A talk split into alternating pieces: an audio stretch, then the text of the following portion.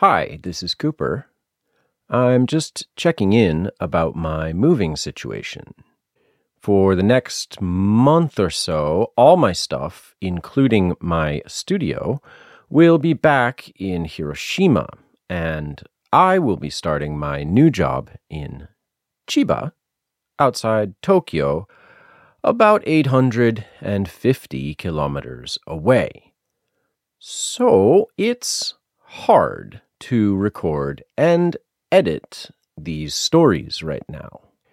My plan is to release every two weeks for a while until I can get my studio set up in my new house in Chiba. So, expect a full story this Wednesday, March 29th. Then I'll skip a week and release the next one on April 12th and again on April 26th.